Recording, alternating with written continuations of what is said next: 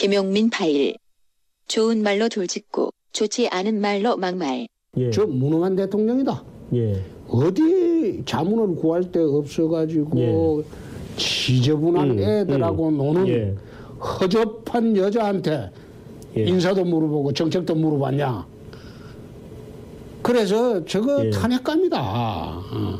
정치적으로는 저건 탄핵감이다. 근데 뭐 최근에 밝혀진 근데- 것은 뭐 연설할 때 조금 뭐 야 이거 알아듣냐 못 알아듣냐 뭐 이런 정도였다니까. 예, 그거는 넘어섰지. 그거는 넘어섰지. 예.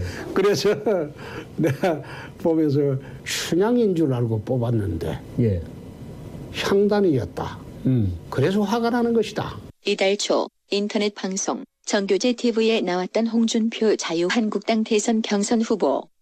박근혜 전 대통령에 대한 강도 높은 성토. 친박 김진태 후보는 홍준표 후보에게 성완종 리스트 재판이 안 끝났다고 일깨워주는데 그거와 관련해서 그때 왜그 저 뭡니까 당시 그 당 대표 나왔을 때 그 경선 기탁금 예. 그거를 뭐 집에 계신 그 저 우리 사모님 뭐 비자금에서 좀 이렇게 그걸 썼다 그러는데 국회 그 위원장 운영위원장 그 판공비 중 뭐 일부를 집에 갖다 줘서 그 돈을 모아가지고 이렇게 나중에 목돈으로 썼다 그랬는데 그렇다 그러면 그거는 조금 문제가 있는 거 아닙니까? 이때 홍준표 후보, 김진태 후보가 허위사실 문자 유포건으로 법원에 의해 사실상 강제 기소된 것과 관련해 당신 재판이라 걱정하라고 일침. 그 네네. 재재판은 걱정하지 마시고 아니, 뭐 그거 아니고요. 제정신 정당에 자, 그거는요. 재판 당하고 있는데 그 재판은 잘 그 잘 되시기를 빠져나오기 어려울 거예요. 잘그잘 되시기를. 빠져나오기 어려울 거예요. 김진태 격분하고 홍준표 굽히지 않고 분을 사귀지 못한 김진태 국회 정론관에 나타나 바른정당과 연대하려는 홍준표를 맹비난. 새 여자 만나서 살림 차리려고 키우고 있던 애들을 구박해가지고 내쫓겠다는 거예요? 그런데 걱정은 안 해도 될 듯. 유승민 바른정당 대선 후보의 일침. 한 분은 뭐 불법 정치 자금 문제고 또한 네. 분은 선거법 문제이기 때문에 네. 이 후보 단일화라는 건 이런 거 아니겠습니까? 어, 내가 저도 좋으니까 상대방이 대통령이 돼도 인정할 만하다 이런 전제가 서로 돼야 단일화를 하는 거 아니겠습니까? 아, 예, 예. 네, 이 홍준표 그 향단이 발언. 에, 어제 그 어, 신문 편집인 신문 방송 편집인 협회 네. 토론회 자리에서 했던 말로 알려졌는데 이보다 앞서서 올 초에 이달 초에 음. 정규제 TV에 나와서 어, 그말 했습니다. 네. 어제 이제 바, 그 자유한국당 대선 주자들 이제 음. 라디오 토론 뭐 그냥 마이크를 꺼버리는 사태까지 났어요. 네. 사회자가 네. 두 사람의 설전이 통제불능 상태까지 이어지니까 음. 두 번 마이크를 일단 내려달라라고 이야기하기도 했죠. 네. 같은 사회자 입장에서 좀 당황스러웠을 것 예, 같아요. 예, 예. MBC 라디오에서 네. 그랬습니다. 예. 일단 자유한국당 대선 후보 내일 결정이 되는데 뭐 지금까지 여론조사 보면은 홍준표 경남지사가 아주 유력해 보이는 그런 기분이 듭니다. 그런데 경남 지역 시민사회단체들이 홍 지사를 고발하겠다 뭐 이런 움직임을 보인다는데 이건 왜 그런 겁니까? 예, 국회의원하고 광역 기초단체장하고 다릅니다. 그게 국회의원은 사실 국회의원직을 사퇴하지 않아도 음. 어, 대통령 선거 때 나설 수 있는데 네. 이 지방자치단체장은 사표를 내야 하거든요. 아. 자 그런데 이제 홍준표 지사가 4월 9일 날 낸다는 거 아닙니까 휴일에? 음. 그러면 이제 4월 9일까지 사표가 수리가 됐을 경우에 이제 보궐선거가 발생하게 되는데 네. 그러니까 4월 10일은 월요일이고 4월 9일은 일요일이란 말이죠. 아, 일요일이군요. 4월 일요일에 9일이. 내면은 네. 결국 4월 10일에 선관위에 제출되기 때문에 음. 보궐 선거를 안 치러도 되는 예 이런 아. 꼼수를 그 홍준표 지사가 발견해낸 겁니다. 이건 어떻게 보면 좀 법적인 좀 사각지대네요. 이게. 예, 그렇습니다.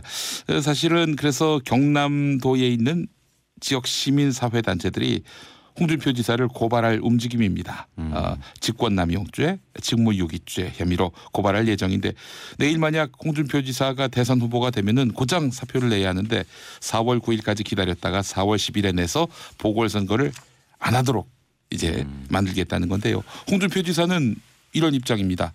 이렇게 되면 또 수백억의 또 보궐선거 비용이 발생하게 될 텐데 네.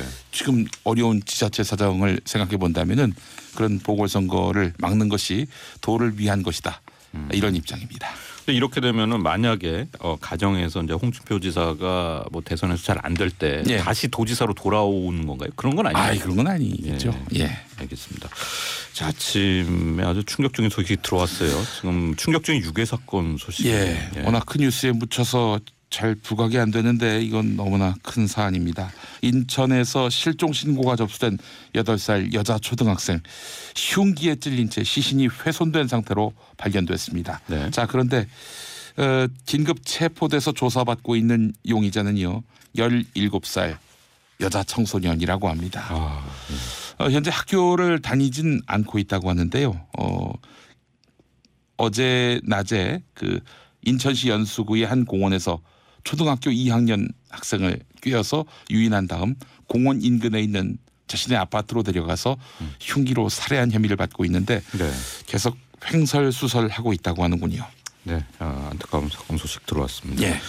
자, 박근혜 전 대통령 오늘 이제 구속영장 실질 심사를 받게 됩니다. 예. 아, 이제 한 3시간이 안 남았는데요. 네, 그렇습니다. 어, 중앙일보를 보니까 피의자 신문이 끝나면은 박근혜 전 대통령은 서울중앙지검 청사안의 검사실에서 대기할 가능성이 높습니다. 통상 이제 판사들 사이에서는 이런 얘기가 돕니다. 네. 검찰청사에서 영장 집행 여부를 기다린다면 집행 가능성이 대단히 높다는 거죠. 아, 왜냐하면은 이제 검찰청사를 나와서 구치소로 가게 되면은 바로 취재진들에게 노출될 수 있는 거 아니겠습니까? 뭐 그러면 검찰로서는 상당히 그한 건 했다라는 네. 그런 과시용도 되고 전시용도 되고요. 네. 그래서 어, 서울중앙지검 청사 안에서 대기한다는 점 상당히 주목됩니다. 자 정치권에 뭐 여러 가지 일들이 지금 있는데요. 사실 예. 이제 유승민 의원이 어제 이제 바른정당 어, 대선 후보로 결정이 됐는데 예. 뭐 이에 좀 연관이 된 걸까요? 어떻게 된 걸까요? 그 홍석현 전 중앙일보 회장의 행보가 음. 또 주목받고 있습니다. 어제 아침에 네. 김종인 민주당 전 대표 또 정운찬 전 총리와 회동을 했어요. 예. 조선일보 보도에 따르면 홍석현 전 회장은 문재인 전 대표 집권에 대해서 걱정을 많이 하고 있는 것으로 알려졌다는 겁니다. 아, 네. 대선 출마에 대한 질문에 대해서 나라와 국민을 위해 깊이 생각하고 있다. 이렇게 일전에 밝힌 바 있었는데요.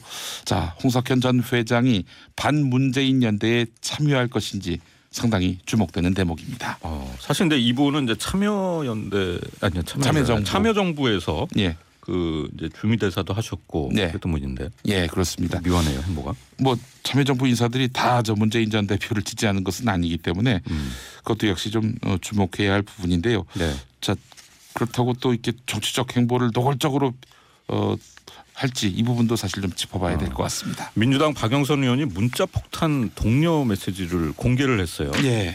어, 이 더불어민주당 문재인 전 대표의 그 지지자들의 모임이죠. 네. 문재인 지킴이 10만 대군 모여라 이 채팅방에서 어, 자신에게 문자 폭탄을 보낼 것을 독려하는 누리꾼이 있었다고 합니다. 음. 그래서 그 채팅 캡처 화면을 공개했는데 네. 박영선 의원은 현재 안희정 캠프에 있지요.